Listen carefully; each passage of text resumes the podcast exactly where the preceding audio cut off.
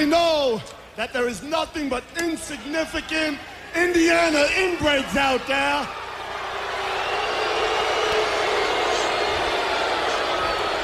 So I'm going to keep it short and simple so you understand.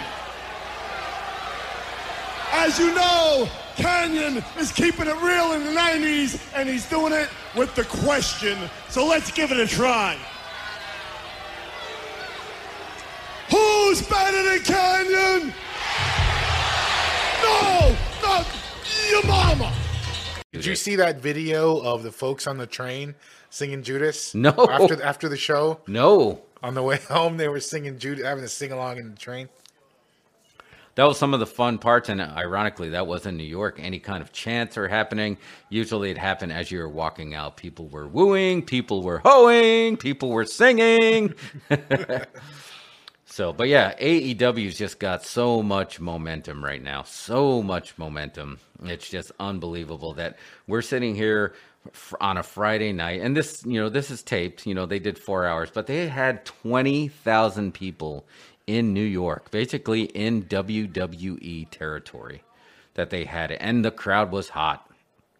And they're Yeah. still hot. I mean, this is taped, so I mean, it's right now. This is probably hour three for them on Wednesday, but Yeah, like I said, it was a solid four-hour show the time uh, we went to see it local. yeah, But it was a solid four hours of entertainment. It was all good. yeah. It was like watching a WrestleMania, but it was all good.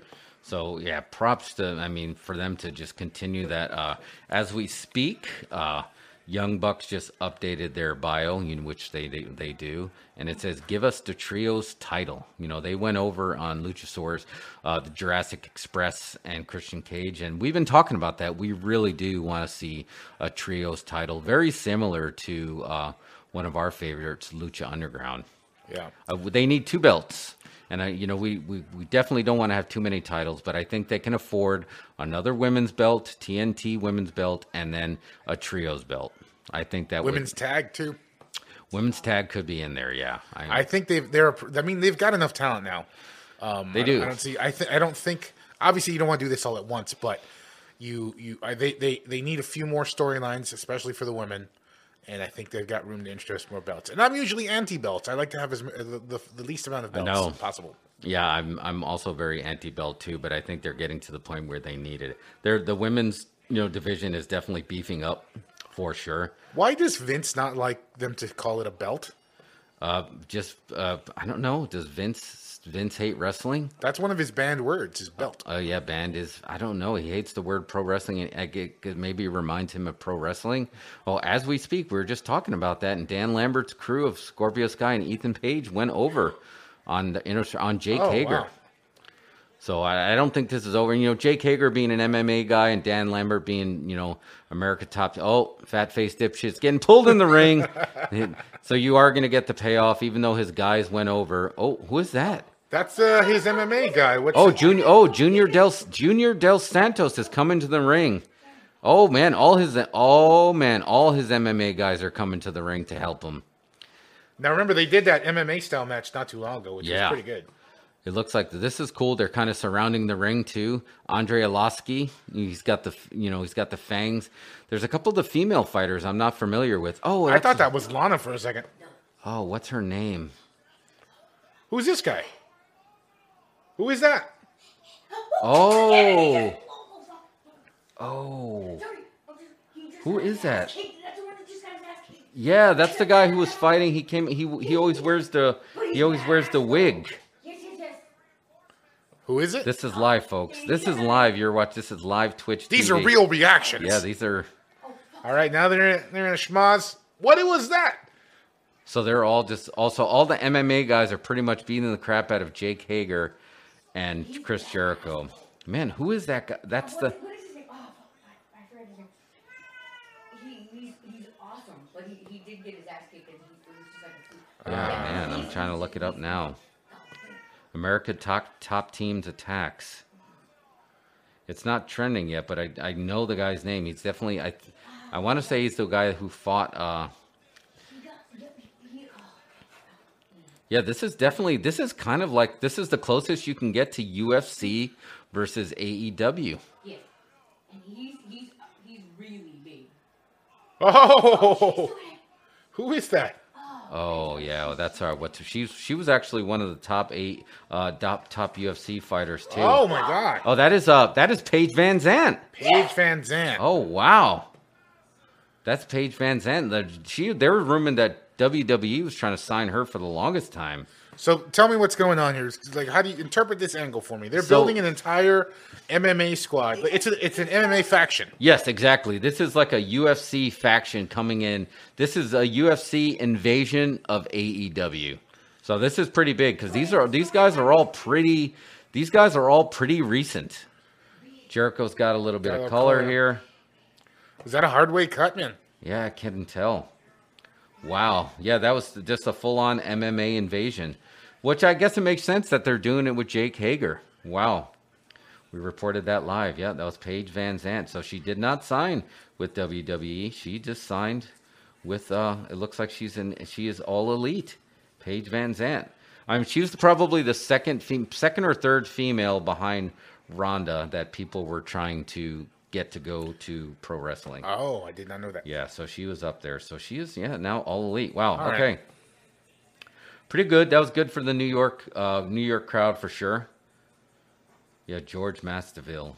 Wow, Masvidal is in AEW. All right. Back to the Luchas are on here. Well, one of our favorite team. Well, I like the Butcher, Blade, and Bunny with not being part of the Hardy family office. I just like them as the horror gimmick without that. You can leave the Hardy party together, but I'm not a fan of Butcher, Blade. I, they don't need Hardy. I feel like that gimmick Yeah. is already over. Yeah, it's a bit of a mishmash of a group here. I'm not. I'm not too sure about it. Yeah, I mean, again, that this is this is Matt Hardy's way of trying to make sure he's giving back to the business, which Yeah. he, he clearly is. But I don't, I just don't feel like Butcher Blade. I don't think I feel like they're already they were already getting over. Butcher Blade and the Bunny was is a good trio. Yeah, that is like oh, and here comes the rest of the inner circle. You notice that I feel like the inner circle and Pinnacle are kind of like Oh, look, they're doing the Warriors. Oh wow, that is awesome, They're the baseball Furies and they're hometown boys for New. York, in New York, right? Yeah, hometown boys. Heading back to the B Big CI Coney baby. He's doing the bottles. Yes. oh wow, yeah, that is awesome. Props to uh, Santana and Ortiz. You know they know how to play that New York crowd. Got the bottles. Warriors come out to play. You Warriors are good. We are good. The best. It was Masvidal. Was the, the name of the guy with the braids? Oh yep, Masvidal. Yeah. yep. That's it. Sorry, getting an Amber Alert here. Crowd is hot, man, and you got Lucha Bros coming out too. Wait, it's going to be Lucha Bros versus Santana Ortiz, or is it a eight way? I think it's an eight way. It's it's Santana and Ortiz and the Lucha Bros versus uh, uh, Hardy, Mm. Hardy Party. All right, I get that. That's good. Yeah, I feel like they're, they're even though they're representing Inner Circle, I feel like the same thing with Pinnacle. They're kind of breaking it up. But this is a good way. I, I dig this. It's a good way. I mean, you're not defending the tag belts, but it's a good way to get as many people uh, in front of the camera as possible. Good show. Good show. Grand Slam's really delivering. So, no big surprises, but besides, I, I guess that UFC would be the big surprise. But crowds, yeah, I, I feel like it, they have to do, um, play the surprises pretty carefully, given it's a tape show. Yeah, I agree. So I think that's why this one is pretty match centric, which is which is good. I think the, the matches are still great. They have so many so many combos they can still do. Um, I swear, like I feel like we barely ever get a rematch these days. No, no, no. Yep, I I totally agree. Cool, man. And I, had- you know, uh, speaking along the same veins, uh, I had no idea going back to we watched Dark Side of the Ring last night that there were so many ties to AEW to who's better than Canyon. I had no idea that he helped train Brian Cage and he basically really kind of mentored the Young Bucks. Did Yeah. you know that? I had no I, idea. I had, I had no idea. Because I mean, I, I was familiar with Ken. I remember the men at work, basically the job gimmick, because I was like, cool, that would be a good job. I'd like to get that job gimmick. uh, he was men at work, but then he was just like, he was really doing all this cool offense.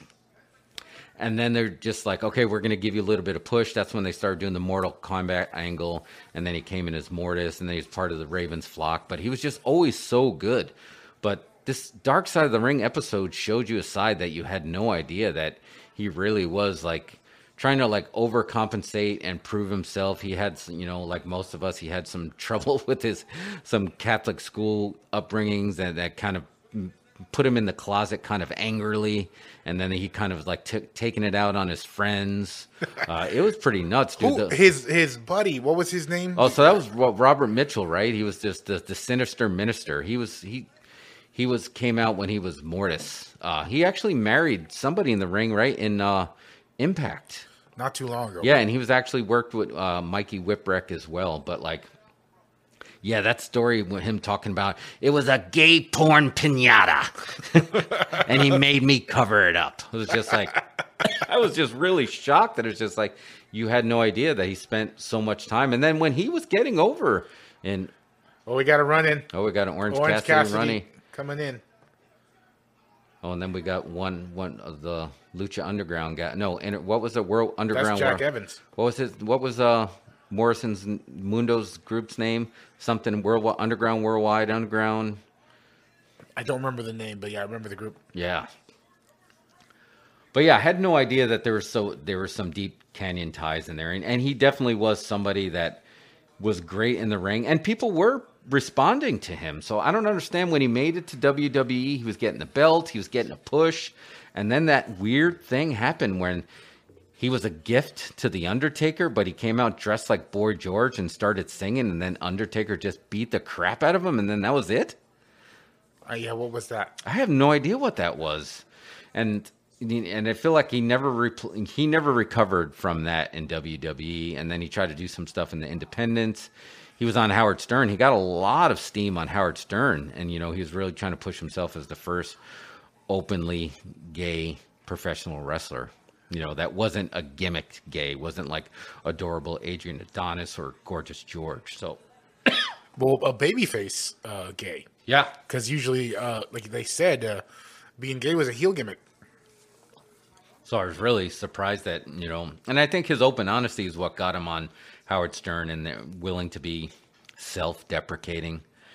Some of those Howard Stern moments, though, they were hard to watch. Like when he was in an argument with Ric Flair, and Yeah, you could just see him really just taking it really bad. And we, I felt fin- we finally saw the Cena heel turn. Yeah, there on- it was right Howard there. Stern. Yeah, I mean, and I think at the time I was trying to think back, and Flair was just getting back into the good graces of WWE, so I think he was toeing the company line. But it was really bad timing coming off all the backlash for Flair on the plane ride from hell last week. I know. But then it seemed like I was wondering if Cena was going to kind of get any heat from that. I was basically saying he was a shitty wrestler, which really wasn't true, or a shitty performer. Maybe he didn't mean it by wrestler. Maybe he said you had to have everything because clearly Canyon could wrestle. But did he think that Canyon just had no way of connecting with the audience and getting over? But he was pretty blunt about it. And I don't know how you would feel is just like to kind of be that blunt to somebody that ended up being suicidal and then eventually succeeded at it. And at that point, he was already had already had a successful career. Yeah, he had a big know? run. He was a, he was a known guy. I mean, he was definitely a known guy. You knew him when he was in Ravens Flock. You knew him when he was in Mortis. I mean, you know, the NWO they talked about it that was going to stop his push, and I thought he was actually perfect, a perfect fit for the Ravens Flock. You know, when he just said, I remember Raven was sitting at the door, and he Mortis walked by, and you know, he didn't talk with his gimmick, and he's like, I want in and then he kind of made him earn his way into the flock. I loved the flock. I was a fan of the flock. You know, Raven's flock was awesome. Sitting in the front row, that whole grunge era for late '90s. I was, what about me? What about Raven? Raven was one of my favorites, and I I worked with Raven in Dallas when he was uh Did you? That's awesome. he was the Palm Beach heartthrob, you know, and then he actually he was uh, he moved up from there to WWE. Uh, that's when he became Johnny Polo, and then he started working in the office. That didn't work, and then he went to ECW and he reinvented himself as Raven. But he was uh, Scotty Flamingo in WCW too, so he went through a, a lot of reinvention. So I think he was the perfect mentor for uh, Canyon to kind of get that kind of reinvention. So I don't know. It just sucks that it was a it had a sad ending because Canyon would be working in the office of AEW right now for people who do appreciate him, especially guys that he helped train like Cage and the Bucks. Yeah. I mean, seeing Bucks on the phone, you know, I forgot which Buck it was. That which Buck, which one? It, you know, which brother it was that was on the phone with him. Well, one of 45 them is legit the young buck, and one is the older buck. So. Yeah, yeah. There's I think it was it was actually the young buck. It was the young buck that did it. But yeah, he had to talk him down for 45 minutes into not killing himself. And it's just like, man, that's incredible. That it's just like, I just, it, I was, that's what got me on that episode. I had no idea that they were that tied. And he pretty much talked him down. And he's like, oh, I'm kind of sore. I just threw myself in front of a car trying to kill myself. Like, holy shit, are you serious, bro? And then he ended up when he did die, he did he was in his childhood home with pain pills, which is just so tragic because again, it was just that time and again a, along the lines of the plane ride from hell dude it's just like it was a different time and now the the guys are more like let's take care of each other there's a little it's a little less cutthroat you know like CM Punk was talking about it's like the locker room's actually fun to be in you know the guys going back to the hotel and playing games it didn't have to be this machismo image that Chris Canyon was trying to live up to. That it's just like he wanted him to record it, record a sex tape with him and another girl. fake just- sex- a a fake work sex sex tape. tape, yeah. Yeah, and then Sinister Minister ended up just doing it himself. I thought that was uh, funny. He had a good sense of humor about our, a really tragic story, but it, it sounded like he tried to kill him a few times, and then They he had out the gun. Honestly, I would like to see that sitcom of Canyon and Sinister Minister living together because every time he would get so angry um, at him, and it was just it's it, it it wasn't comedic, but it just felt like it could have been comedic. it did, yeah, man. You t- use my hair conditioner. yeah, he's like, "What are you talking about? I don't even have any hair." you lying sob. yeah, you're right, dude. That was like some kind of sitcom, but man, it was really good. If But you- I legit, I felt, I felt bad uh, for the guy when they were. Uh, he was Sinister Mister was talking about how uh, Canyon had his conversations that he'd have online printed out and saved and Oh, yeah. organized and stuff. You know, and you had to hide them, but he wanted to keep them. Yeah, he just as literally uh, memories and stuff. Pandora's box, literal Pandora's box that he created. But man, yeah, I was, I was a Canyon fan, man. So R.I.P. Uh, great job again. Uh, the Dark Side of the Ri- Ring guys continue to kill it, and I, I feel like their tie-in with AEW is adding some legitimacy to these document. Not that the not that they weren't document, not that they weren't legitimate, but I feel like now it's just like it's being accept this could have been easily considered an outsider like this these two documentarians are trying to take the business down. But now you got AEW in your corner I'm just like no we're just trying to expose the dark side of the ring and learn from that history to make sure that never happens again. So you don't have to lose people like that. You know knock on wood it's been a really good run because for a while there just wrestlers were just dying young just like him dude. He was just 40 i mean all these guys just dying young. That was so common for so long and finally i feel like it's not that anymore. And i think it's going to take getting these stories out to make sure that you know this business has a healthy part of it. Like cm punk says it's just like i was going to die if i didn't get out of this business. And now you look at him and it comes through his tv character and how happy he is. Yeah, for sure. so um, I think I, I, I still think um, Dark Side's in a little bit on a, on a heel turn right now. Um, they're definitely causing a lot of controversy with the second part of season three, they are and they've got some big episodes like the, ster- the steroid Oh, trial yeah. one coming up. So, um, but yeah, it, it's it's still a great great show. That's the perfect season finale, so we'll cover that for sure. The steroid trial, because that's going to be really big, because that's when those WWE guys started turning on each other. I mean, turning on Vince, so to speak, and then it changed the business as a whole. And the big guy era, which Vince is trying to, we were talking about this earlier, Vince is trying to usher back the big guy era. The big guy era went away. Like, we need to start booking some small guys, or, you know, when we have this grand jury looking at us. So that's coming back. So it's, it's, it's, interesting timing you know if we get the george george lucas this stuff this stuff's like poetry it rhymes.